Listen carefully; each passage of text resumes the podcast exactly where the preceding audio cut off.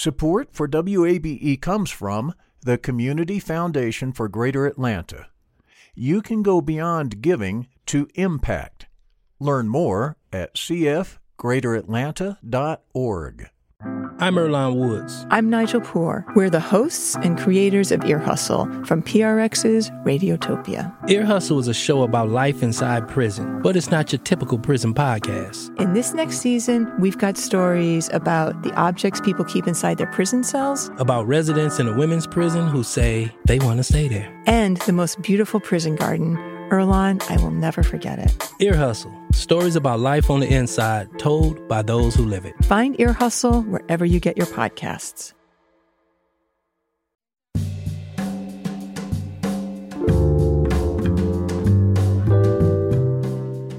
From WABE in Atlanta, this is Closer Look. I'm Rose Scott.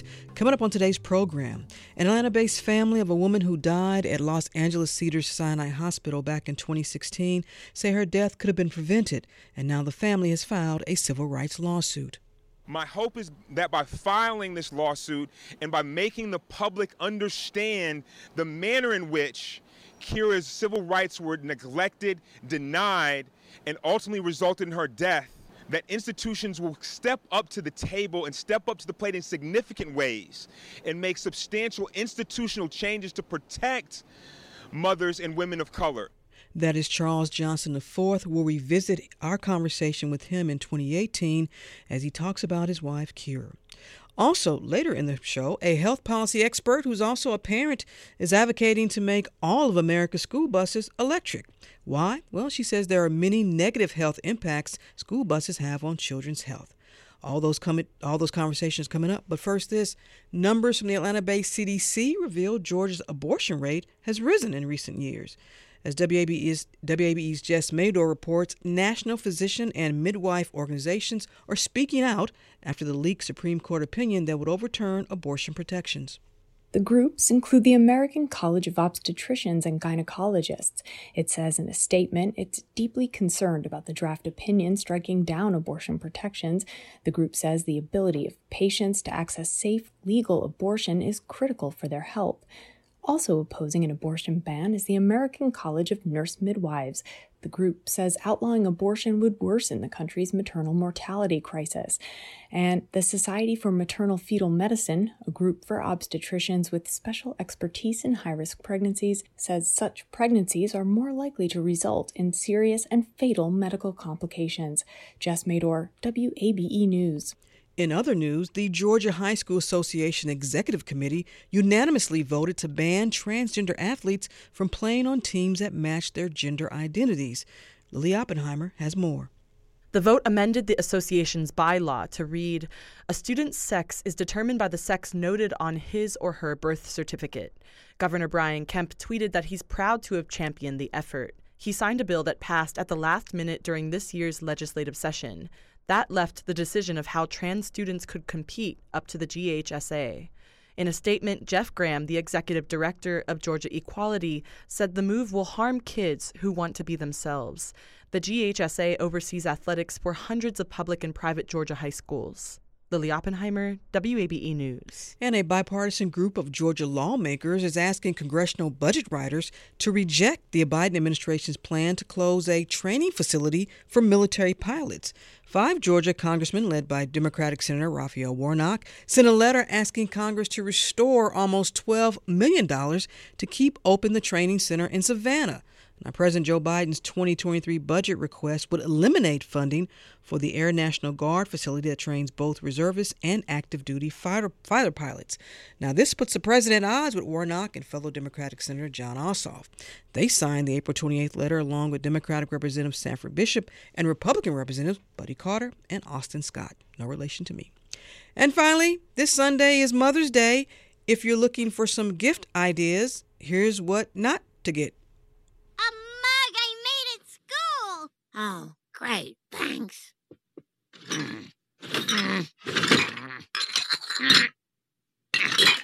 And Mom, although I believe Mother's Day is a BS holiday, unlike true holidays like my half birthday or May the 4th be with you, I too made you a mug. Oh, thank you for trying. Come on, y'all. Let's be better for Daryl, Mom. No mugs. Unless your mom is a fan of Closer Look, because we have tons of mugs. Email me, rose at wabe.org. I'm serious. I need to get rid of these mugs. This is Closer Look.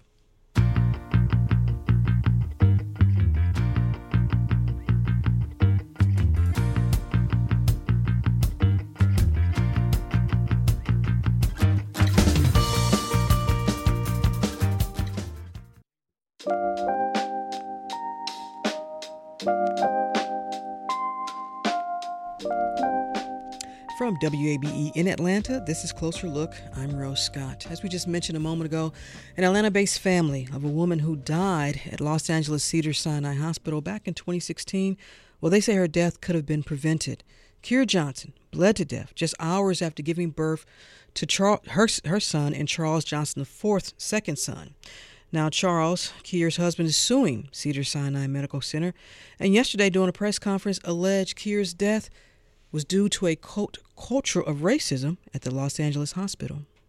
Because of the things that we have learned through this incredibly painful process, there's no doubt in my mind that my wife would be here today and be here Sunday celebrating Mother's Day with her boys if she was a Caucasian woman.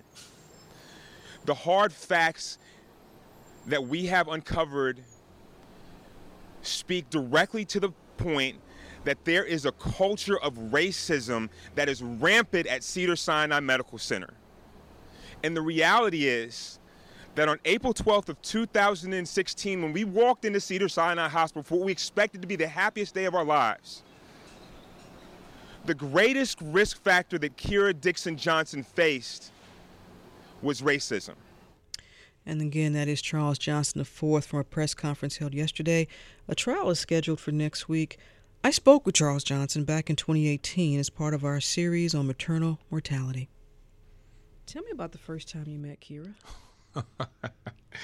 you couldn't ask a better question. So, uh, we were actually at a birthday party that was thrown by a mutual friend, and I was on my way out. And as I looked to my right, I see this just beautiful woman sitting there with this look on her face. She's got her arms folded and she just looks like she is not happy to be here. And I'll, I'll never forget that uh, Frankie Beverly, Before I Let You Go, was playing. Isn't Frankie always Listen, playing when you. Frankie will get it done. if nobody else gets it done, you can rely on Frankie. So as I was walking past, you know, I kicked into my Billy Dee mode and I just started singing it out loud. And she just, that frown just turned completely upside down. And when I saw that smile, it was over. So we chatted briefly. The a group of friends that I was with um, was were leaving, and so um, I asked for a number. She refused to give it to me, but I actually gave her mine. And um, shortly after, a couple of days later, she reached out to me, and the rest is history. The rest is when did, when did you all get married? We actually got married in um, in August of 2014. When your first son, Charles the Fifth, correct, was born, were there any complications either while Kira was carrying or, or, after delivery? Was there any complications with your first son? Absolutely, absolutely. So, great question. So, Kira had, with both boys, actually had um, amazing pregnancies. She was very healthy through both pregnancies. Charles uh, was born through a an emergency C-section, mm-hmm. but only because uh, as Kira was having contractions, uh, his heart rate was dropping, and so they had to expedite him. And when he was born, he was perfectly healthy, perfectly fine. We like to joke and say that he just like he just wanted to make a dramatic entrance. So mm-hmm. he was born this. Um, amazing little guy, wise, eyes wide open, and uh, exceptionally healthy. And Kira had Kira had a uh, a, a very very on schedule and healthy recovery from her first birth. And when she was carrying your youngest, Langston, same thing? Yeah, absolutely, Rose. So Kira was, we're talking about a woman that wasn't just in good health, Rose. We're talking about a woman that was in exceptional health. We're talking about a woman that ran marathons, that raced cars, that was a skydiver. Um, we're not talking about getting up in the air with somebody strapped to your back. We're talking about jump out the plane by yourself, skydiver. Um, and she had a very, very healthy pregnancy with uh, with Langston. We were all signs indicated that her and the baby were both exceptionally healthy. And uh, it, it, seems to assumptions that you all had health care, you had adequate health care, prenatal coverage, all that You had all that. Absolutely. So when we talk about, I'm glad that you talk about this, and I don't want to go get too far ahead of this, but when we talk about this maternal death crisis in the United States, oftentimes the women that get uh, categorized, people make assumptions about about who they are and what they are. And in Kira's case, we're talking about a woman that was middle class, that had adequate health care, and not only that, gave birth at what was supposed to be one of the best hospitals, not only in the United States, but in the world in Cedar Sinai. This is out in, in Los Angeles. In Los Angeles, correct. Charles, on April 12th, 2016, you were all in, in Los Angeles at Cedar Sinai Medical Center. It was a scheduled C section for Langston, correct? Yes. When did you realize there was some distress with Kira? Absolutely. So, uh, as you mentioned, we went in the 12th for what was supposed to be a routine scheduled C section. Uh, we were just uh, just overwhelmed by uh, welcoming this amazing um, bundle into our lives in Langston, and who was exceptionally healthy. Kira, shortly after that, was transferred to recovery. Shortly after being in there, I was on the side of her bed, and as I'm on the side of the bed, the catheter bag um, that was right on, on her right began to turn pink with blood. And that was the first sign to me that something wasn't quite right. And at that point, I brought that to the staff at Cedar Sinai's attention. What was their response, reaction? Well, there were they were concerned. They came in. The staff came in. Uh, they expressed concern that there may be some some internal bleeding. They examined her physically. They ordered a series of tests, uh, including ultrasounds and including, uh, very importantly, at that point, a CT scan that was supposed to be performed stat and this was uh, shortly before, shortly after three o'clock. When did you, or you all, become really concerned in terms of this is life threatening for your wife? So, to be honest, Kira uh, was the closest thing that I had ever met to a superhero. So for me, even though there was a lot of concern about going on, it didn't cross my mind that this was potentially life threatening. Mm-hmm. Um, because she was so healthy, because she was in exceptional health, and because we are in we are at Cedar Sinai Hospital, we're concerned. But the fact that I would walk in with a woman that is exceptionally healthy and not walk out with her didn't quite dawn on me. But there is a point where something wasn't right. Correct. Absolutely. And, and you spoke to doctors, head head doctor, whatever. There, we get to this point where there's something seriously wrong. Right, absolutely. And so, um, what you have to understand is that the the thing that's the most painful about Kira's situation is we were at Cedar Sinai and they allowed her condition to, to deteriorate for more than 10 hours before they took action. As I mentioned, there was a there was a C-section, I'm sorry, a CT scan that was ordered stat. Four o'clock comes, five o'clock comes. There's no CT scan. Doctors come in, they assess her. They say, "Oh, we'll just wait and see." Wait for what? Did they tell you what you were waiting for? They said that well, maybe the situation will resolve itself. Her condition is continuing to deteriorate. She's losing color. She's in pain her blood work is coming back. The tests that they're running are coming back and showing clear signs that she's losing blood.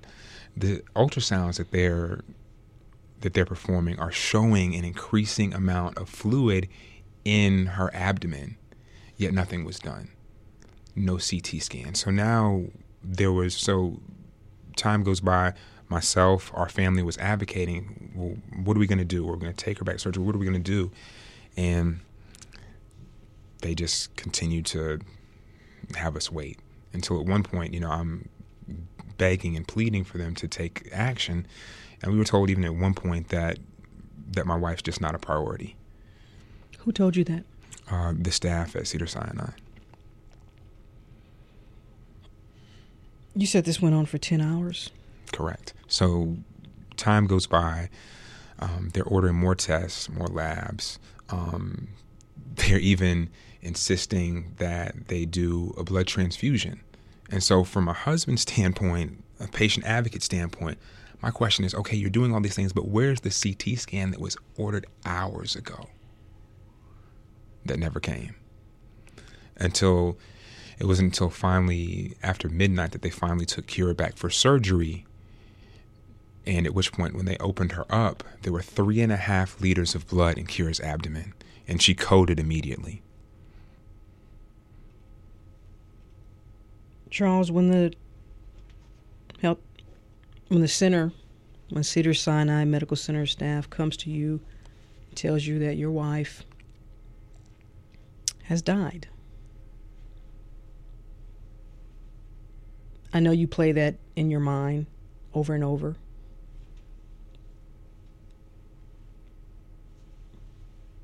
I'm sorry. Um, what was your? Uh, I, I feel silly asking you what was going through your mind. I'll describe it the best way I can. Um, it was shock, Rose. I, as I mentioned, I never thought that this was a conceivable outcome. Um, you know, I remember this was around one o'clock in the morning. We'd been there all day. Uh, we were put into a waiting room, and the doctors come down this hall, and they deliver this news. And I remember just being in shock. I remember I was there with my mother in law, with my brother in law, with Kira's aunt and her cousin, and it all came out, made the trip across the country to participate in what we were expecting to be a celebration in the birth of Langston. I just remember my family being hysterical and just looking around and everything being quiet and almost in slow motion as this news set in. And um, I remember blacking out. I'll be transparent. I was furious. Um, Mm-hmm. and as you can only expect, and, and really in disbelief. It was uh, unlike any other feeling I've ever had. It was just this onslaught of emotions and disbelief that I was just kind of bombarded by. If you're just tuning in, my guest is Charles Johnson, and our conversation centers around his wife, Kira, who died after delivering their second son, Langston. Um, Kira seemingly bled to death. Correct. What did the what did hospital officials tell you? Um, so that's one of the things that we're dealing with is that um, right now we have taken a civil action against Cedars, and a big part of that, and I want to be clear, is that for us this is about answers because we were never given a clear explanation about what happened to my wife. And in our pursuit of justice on our behalf, we hope to get answers to what actually happened, why this happened, but most importantly, Rose, prevent what happened to Kira from happening to other women.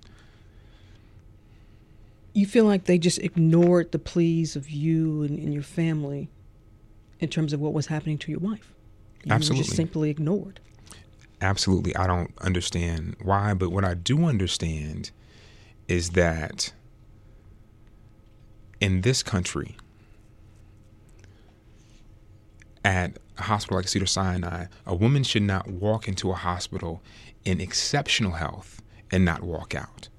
Um, this has been described to us by medical experts that have reviewed her records, um, that have looked at the situation as not only a medical tragedy, but a medical catastrophe, meaning that everything that went wrong did.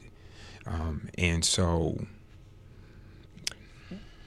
We just want to note that Closer Look reached out to Cedar Sinai Medical Center for a statement. We have not received one, but they did offer a statement to People Magazine, which is that Cedar Sinai called Kira's death, quote, a tragedy, and says that Charles and Hatchett are demonstrating important leadership in raising awareness of preventable maternal deaths. Now, we should note that Hatchett is your mom, Atlanta based judge Glenda Hatchett, who has, of course, the court TV show. Um, they're acknowledging that you're raising awareness about preventable maternal deaths. They have not acknowledged any role in this, obviously, because there's a lawsuit. correct. That's what you said you want to come out of this, that it should not happen again. Absolutely, absolutely. So, for me, I have to be transparent, and um,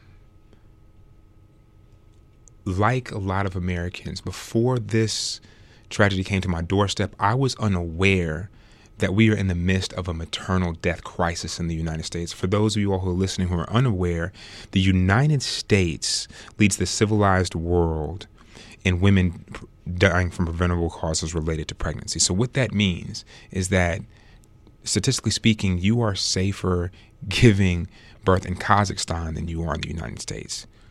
How old was Kira? Kira was 38 years old. Charles, little Charles, in, mm-hmm. in Langston. Well, let's back up. How is Langston? Langston is amazing.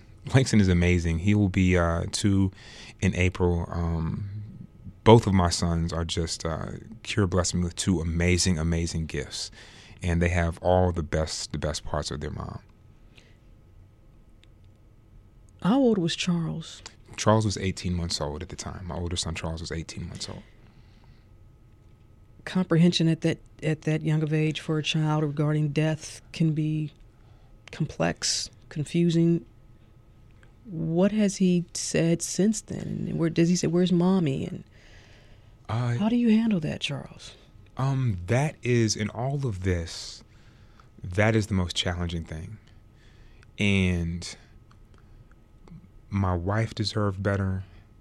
My sons deserved better, and so the statistics are are are terrifying. But Rose, what I want people to understand is there's no statistic that can quantify what it's like when a two year old wakes up in the middle of the night asking for his mother. There's no matrices that can grasp the magnitude of a three year old asking where his mother is and you trying to explain to him, well, mommy's in heaven, and him saying, well, I want to go too. And so we're talking about the impacts that this has on families. Um, and there's nothing that I can do to bring my wife back. Um, but it is important that we do everything that we can. Um, as long as we can, as often as we can. That's why I want to thank you and thank your staff for bringing awareness to this issue to make sure that this does not continue to happen to other families. You've become uh, an advocate, an ambassador in terms of the campaign and awareness for this. Is this something you want to do as long as you can for the rest of your life? As long as there is breath in my body, we will fight. We will fight on behalf of Kira we will fight on behalf of the thousands of women that lose their lives every year. And let me be clear about this too. Mm. There is no, let me be crystal clear, there is no acceptable rate for maternal mortality in the United States. But if we can first, like you said, raise awareness and then work with groups, work with advocates, work with hospitals, work with healthcare providers to find comprehensive solutions, we feel that we can make a substantial change. And so that's what we're doing now. Charles, as we wrap up, how does this advocacy work help you?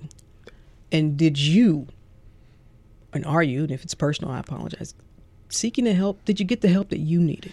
That's an excellent question. That's probably one of the in all the media interviews that I've been fortunate enough to do. That's one of the best questions that I've been asked, and the answer is without a doubt, this work is so helpful and so therapeutic for me because I feel like I can't do anything to bring my wife back, but if I can help to make sure that we send other mothers home with their babies, that is the highest tribute that I can pay Kira.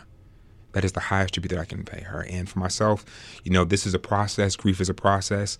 I don't have all the answers. I'm continually working to figure it out.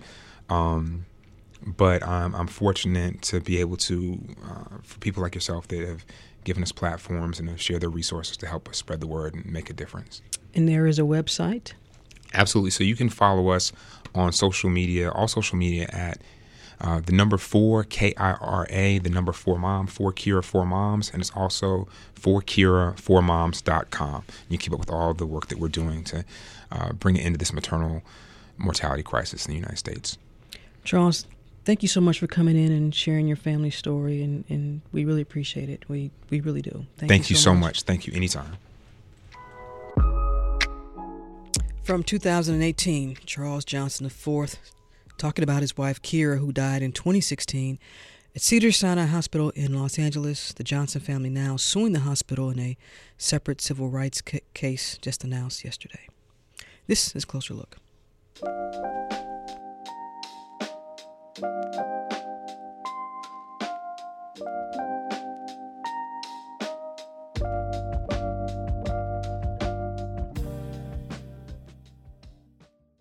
Support for WABE comes from the Community Foundation for Greater Atlanta. If you love Atlanta, you can invest in the big picture. Learn more at CF greateratlanta.org. The field of mental health counseling is growing rapidly, and Richmont Graduate University can equip you with everything you need as a licensed professional counselor while integrating your faith into your clinical practice. Programs are offered in Atlanta, Chattanooga, and online. Apply today at richmont.edu. That's R I C H M O N T.edu.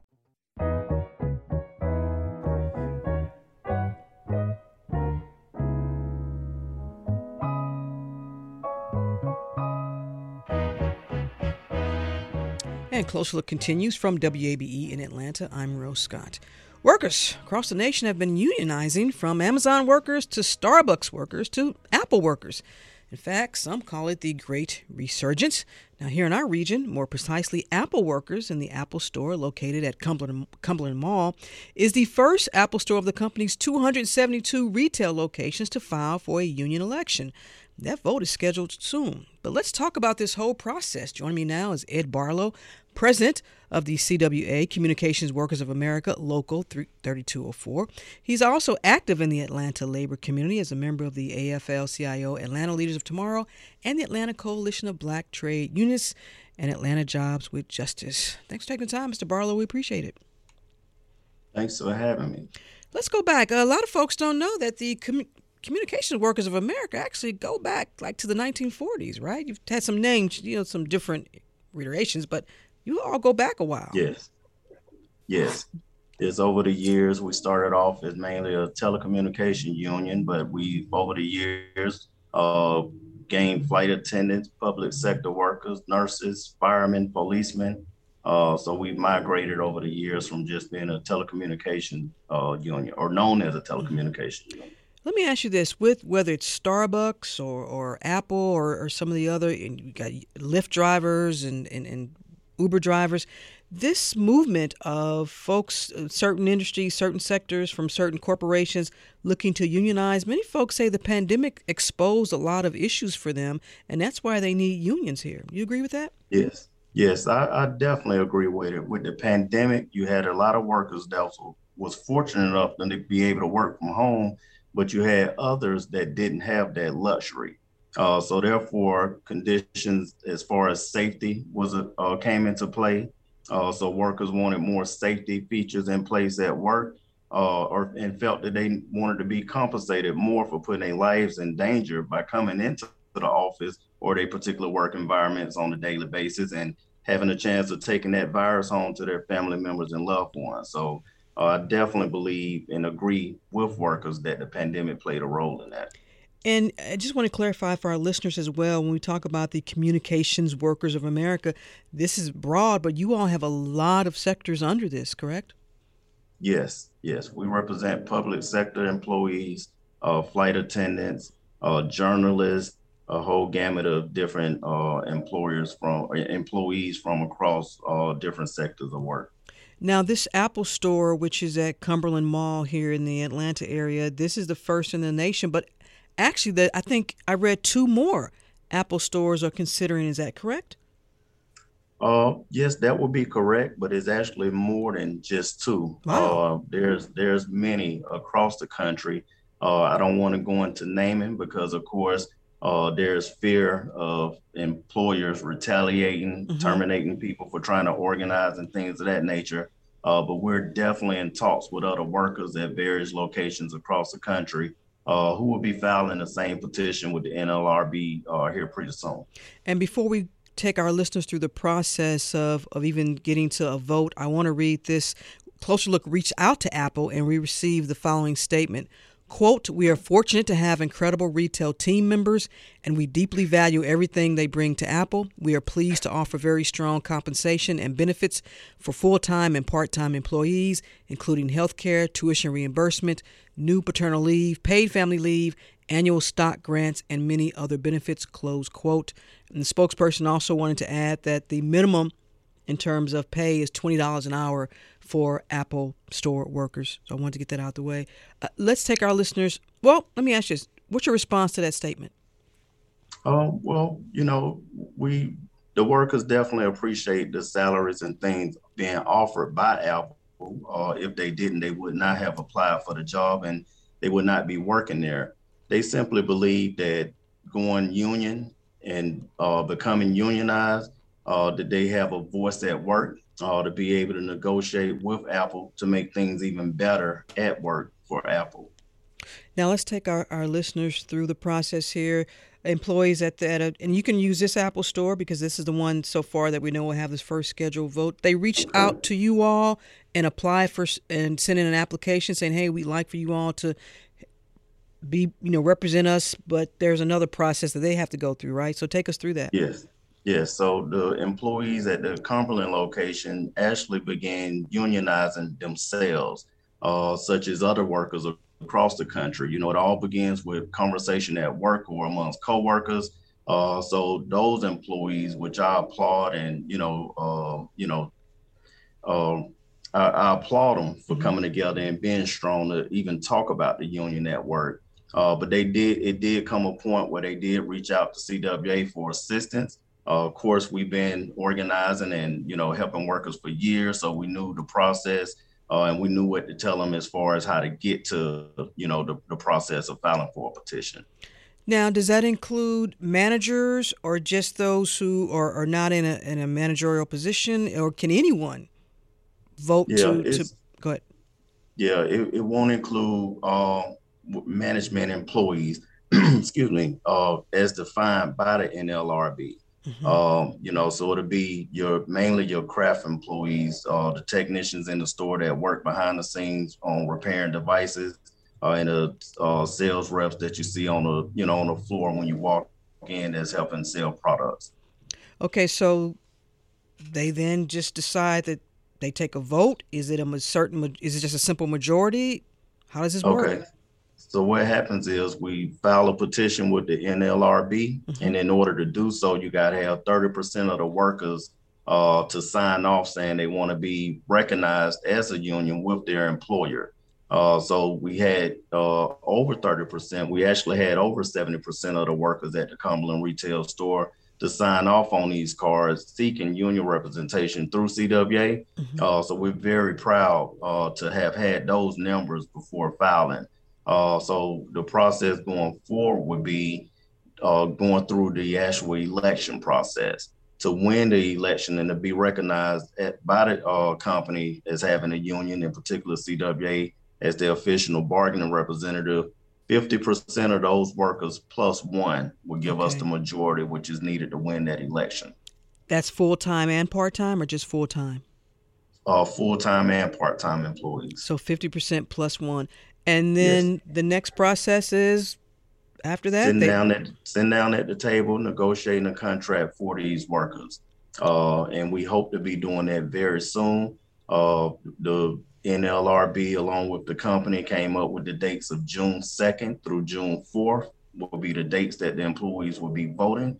And we expect to get the results uh, right after the voting polls close. In your initial conversation, what can you share in terms of why the workers felt the need that they at least wanted to to to explore this? Were there any I don't want to call them allegations. Were there some concerns? Were there's was there anything happening that might have been unfair, or they just simply want the protections in place? They they simply just want to have a voice at work. Um, as as we said earlier, you know, Apple offers uh, competitive wages, benefits, and a number of other things. But these employees do not have a voice uh, in negotiating their wages, uh, raises, uh, the the number of things that are offered to them by Apple, and they simply just want to sit at the table. They're the employees that are actually making the money for this company. Uh, they interfacing daily with the customers uh, continuing to put their lives at risk uh, because we're still facing a COVID 19 pandemic. Uh, so they simply want to have a voice at the table opposed to just being told what they're going to be offered. Are there any guidelines that they have to follow in terms of how they even seek someone's vote? Are there some things they can and cannot do? And how active can you all be in prior to the vote? Do you have access to the employees, or you all sort of stay out of that and let the employees handle that? Uh, well, we meet with the employees on a regular, ongoing basis outside of work. Uh, you know, of course, Apple is not wanting this thing to go through. They're not wanting these employees to unionize. Uh, so, of course, they're not going to invite us into the store and give us access to be able to talk to the employees. So, we do a lot uh, of meeting outside of work, uh, conference calls, things of that nature. And uh, we have a way for the employees to contact us at any time should they have any questions or concerns they want to bring to our attention. Based on your experience in helping other employees from other industries, uh, has there ever been a some concern, and I imagine there might have been in terms of retaliation or just a you know some type of tension in the workplace for those that may want to unionize and those that don't how do you Absolutely. how do you how do you all suggest they work through that we educate them so one of the first things we do is when the employees come to us we tell them all about you know how corporations or companies look to fire people especially what they consider to be the head of the group mm-hmm. uh, to set an example to do scare tactics to scare everyone else off so we educate them on being prepared for that. And, you know, we let them know things to do at work to protect themselves. You know, uh, I don't want to give out too many details because, of course, you know, the company is our opposition in its organizing campaign. Uh, but we definitely educate the employees so that they know what to expect and uh, what to say and what not to say, you know, to prevent an employee from figuring out who's the ringleader is until we're ready to file with the NLRB, mm-hmm. uh, we keep as much as possible on the wrap until we actually file that petition. So that's why in the public, you know, nobody really heard anything was going on with Apple until we got the petition filed. And that is that's the first step is getting the petition filed. Yes. When you Absolutely. look at uh, Starbucks employees, um, which you know I, I, think it's more than a dozen at this point, you know, have already be considered successfully unionized. And then we hear about the efforts with Amazon. Are you optimistic then that Apple can follow along in the same, some Apple stores can follow along the same path here? Oh, I'm a thousand percent confident that this NLRB election uh, for Apple retail employees to be recognized will pass. Uh, we're preparing here in the local to welcome them on board to make sure they know how to get in contact with us here at the local uh, for union representation uh, for any things they may need. Uh, these employees are very eager to be unionized. They did most of the groundwork without us, you know, before they even sought, uh, you know, assistance from us. They were talking amongst each other and just trying to figure it all out or whatnot. So we stepped in and we we helped them along the way. And Mr. Barlow, as we wrap up, I want to get your thoughts on this because, as you know, uh, labor's are labor unions are pretty probably have a little bit more influence in certain parts of the region. I think for many of us, we think of, you know, probably up New York, definitely in the Jersey area, maybe Philadelphia. Um, but based on the state, eh, can that be a challenge too? Because there are sometimes there are state laws, and as it relates to employment and labor issues, that really may not even protect a worker if, if they are in, in a union. Is that a concern for you as well?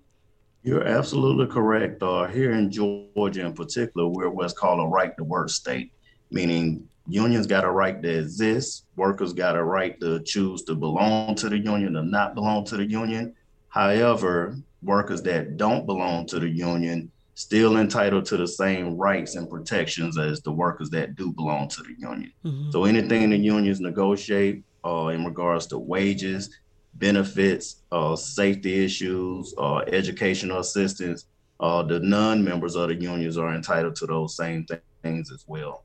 Uh, so yes, it make it a little harder mm-hmm. uh, in the South, but I believe we're stronger in the South when people choose to join, opposed to being forced to, to join a union just because they work for a company that's uh, recognized or, or uh, represented by, by a union. And finally, it's been reported that this vote for this Apple store will take place in June. Is that accurate? Is that true? Yes, June 4th through June, I'm sorry, June 2nd through June 4th, and we expect to get the results right after the voting polls close. And then on to the next phase. We will be celebrating come June 4th. Well, we'll have you back to see what the results are, and then we'll talk about that, whatever happens. Ed Barlow, you. President of CWA Communications Workers of America, Local 3204. Thank you so much for taking the time, Mr. Barlow, answering the questions. I really appreciate it. Thank you. Thank you for having me.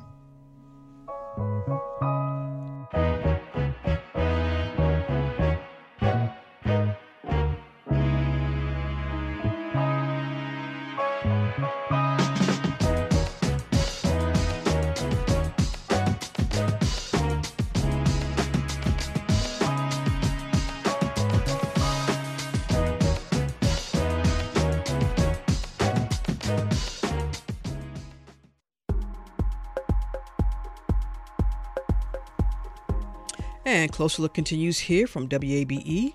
I'm Rose Scott in Atlanta. According to Clean Air Trust, children who ride diesel fueled school buses are exposed 5 to 15 times more to air toxins than the general population. We also know that other studies suggest a typical diesel bus emits more than 200,000 pounds of greenhouse, greenhouse gases into the air. And there are a lot of efforts to tackle school bus pollution. Now, we do know that the Biden administration is pushing to make diesel powered school buses a thing of the past. And here locally, Fulton County transportation officials recently purchased the first all electric school bus in the state with assistance from the Alternative Fuels Bond Fund and the Southern Company. It's a start, but there are also other factors to consider when talking about moving to electric school buses. Almeta Cooper is a health policy expert who is also a parent, and she formerly served as the general counsel and corporate secretary for the Morehouse School of Medicine. She is now the national field manager for Moms Clean Air Force, and she joins me now. Welcome, Ms. Cooper. I appreciate it. Oh, good afternoon. It's a pleasure to be here with you. Now, we know about the environmental concerns, obviously, in terms of our air pollution, but you say, look, there's some health risk for our, our children who are riding these buses every day. Um, when did all this sort of start you getting you to want to become an advocate for this, for getting rid of the, the school buses? Well, uh, I when I joined Moms Clean Air Force, one of the reasons that I joined was because I was really passionate about clean air for children and their health. My prior uh, first chapter of my professional life, I was a healthcare lawyer, so I've been concerned about healthcare you know, throughout my entire professional career. And electric school buses are so important because they do not have any tailpipe emissions like diesel fuel buses do. And we know that there's really nothing good about tailpipe pollution. It's known to be a human carcinogen. It may even affect brain development, which is completely inconsistent with why someone would be sending their child to school. And you all have said that, listen, understand this too. This is especially cr- critical for children whose lungs are still developing because because they're riding the buses. Uh, but let me ask you: Do you think, even with all the concerns and, and what you've said is absolutely correct, no one uh, can can you know counter that. But are we seeing the movement? I mean, school districts will say that's great. There's money involved. Is the movement at a point now where you think this is something that can actually get done and moving that all school buses will be electric? That's you know that for some districts, just making sure they have desks and other things for their kids and, and supplies is is an issue. So how would you suggest funding this? Well, one of the things I want to make sure that our listeners are aware of is that last year, when the bipartisan infrastructure law was passed, part of that law was uh, they allocated $5 billion to help school districts acquire electric school buses, including the necessary infrastructure. And from what I can understand, although the EPA has not yet issued the specifics of how the program will work, that could mean $50 million in the state of Georgia. So uh, we want to be sure that parents know so they can let their school districts know that this is an opportunity to get experience with an electric school bus and it's such there's no substitute for not having, you know, dirty diesel pollution when our children are riding buses just to and from school. What do you say to folks say that you know we, we agree with you in terms of the health benefits, but understand that electric buses cost about, and this is through our research, three times more than diesel buses? First of all, is that true? You believe that? Do they cost about three times more than diesel fuel buses? Well, I'm not an authority on what buses cost. All buses are expensive, but I do believe that when you are thinking about our children, and for example, asthma is the leading cause, chronic disease among children in this country, and it is worsened by diesel fuel buses. And children are on buses it's, it affects them where they live, where they learn, and where they play. So I don't believe that there's any substitute for saying we have to find a way and make it a priority to fund electric school buses and the infrastructure that's necessary to protect our children. Would you feel better also if there was some policy, some legislation behind that that would require? This is this is a political question for you. That would require maybe starting with public schools that they that they have electric school buses. Would that make you feel a bit better because then you know it's going to happen? Well, I I would be excited if there were a way to require all school buses, all school districts to have electric school buses because it is so positive for our children who are riding and their bus drivers, you know, and the, that are riding on school buses. I don't know if that's possible, but even if it's not, because we have this funding that's being made available and because we're raising awareness among parents and making sure that no school district is left out, we have to do everything that we can right now. We're not going to wait until some point in the future. I mentioned Fulton County eh, schools. Eh, they've, at least to my knowledge, I think they have one. so that's a start. Um, but when you look at it, districts like Atlanta Public Schools, large, Gwinnett County, large, DeKalb County, and also you look at districts that are also faced with other what they call wraparound services needs for their students, particularly of students that are in their households that are near at the poverty level and there's so many other resources that they need. So when folks say we understand that, but we have to look at that first level that our students need, which of course is education and those wraparound services. Um, for some, which is as simple as as even having, you know, clothing, proper clothing to wear when the weather changes. There's so many optics around this.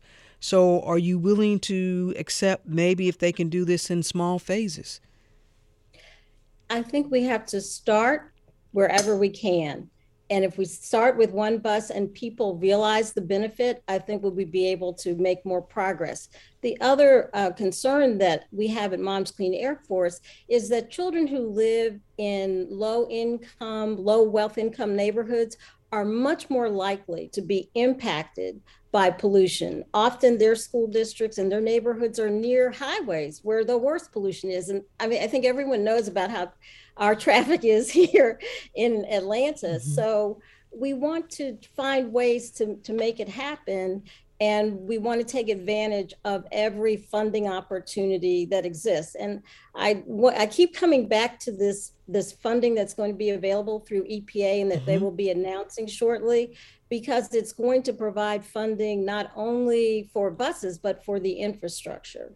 So that's really important. And also, I just want to mention that when uh, what we've heard from EPA is that it's not going to be a complicated process mm-hmm. of the rebate program that they will have, so that even school uh, districts that have low resources uh, will be able to access this money.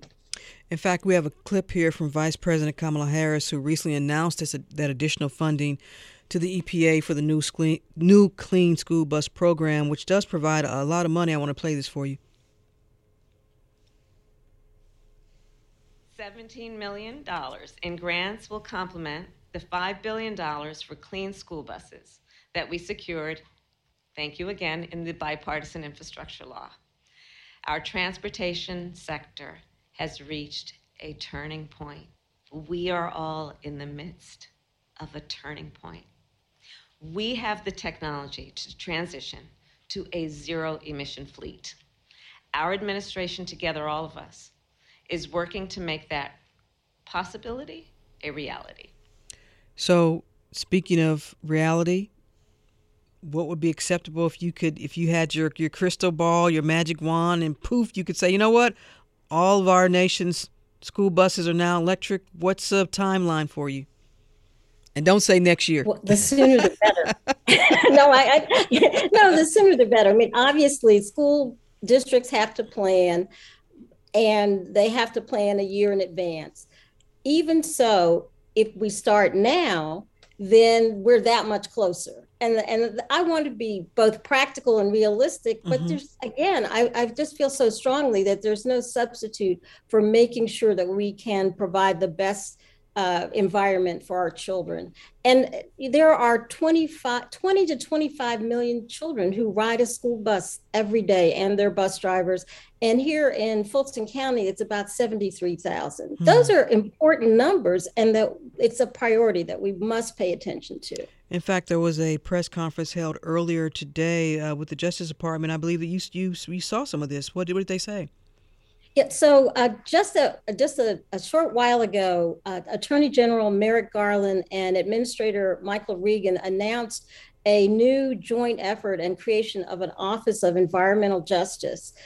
And it's very exciting because the Department of Justice is going to use its full enforcement powers to assure that all communities are treated fairly when it comes to environmental justice. I mean, of course, this was the announcement of it today. We don't have all of the details, mm-hmm. but it sounds very exciting to me. Almeta Cooper is a health policy expert who formerly served as the general counsel and corporate secretary for the Morehouse School of Medicine here in Atlanta. And she's also now the national field manager for Moms Clean Air Force and all advocating for electric school buses for our kids to get to school. Ms. Cooper, thank you so much for taking time. I really appreciate a good conversation. Thank you so much.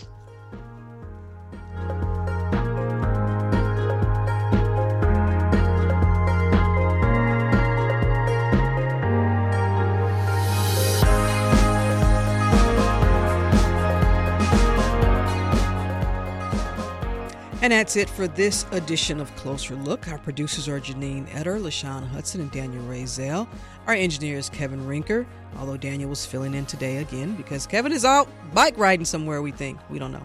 A reminder to let us know your thoughts on today's program or any other. Send me an email, rose at wabe.org. And if you missed any of the day's show, it's always online at wabe.org slash closer look. And you can listen to Closer Look weeknights at 7 p.m. as well as in our podcast. So subscribe to Closer Look wherever you like. Stay tuned to 90.1 WABE from Atlanta. I'm Rose Scott.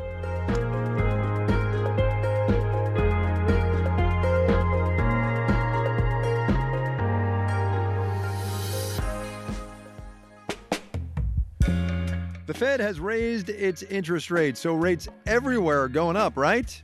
I think people jump to a conclusion. They read a headline that rates across the board are going to move, and that just isn't true. I'm Kai Ryssdal. Banking is a business, you know. We'll explain next time on Marketplace. This evening at 6:30 on 90.1 WABE. Hi, it's Terry Gross, the host of Fresh Air. We bring you in depth, long form interviews with actors, directors, musicians, authors, journalists, and more. Listen to our Peabody Award winning Fresh Air podcast from WHYY and NPR. Local, state, national politics. WABE and NPR have the coverage you need. I'm Jim Burress, host of WABE's All Things Considered. Whether it's on the air at 90.1, streaming online, or connecting through our mobile app, WABE keeps you on top of election 2024 in what's sure to be a pivotal year in politics. And for candidates and ballot information, visit our election hub at wabe.org/election 2024.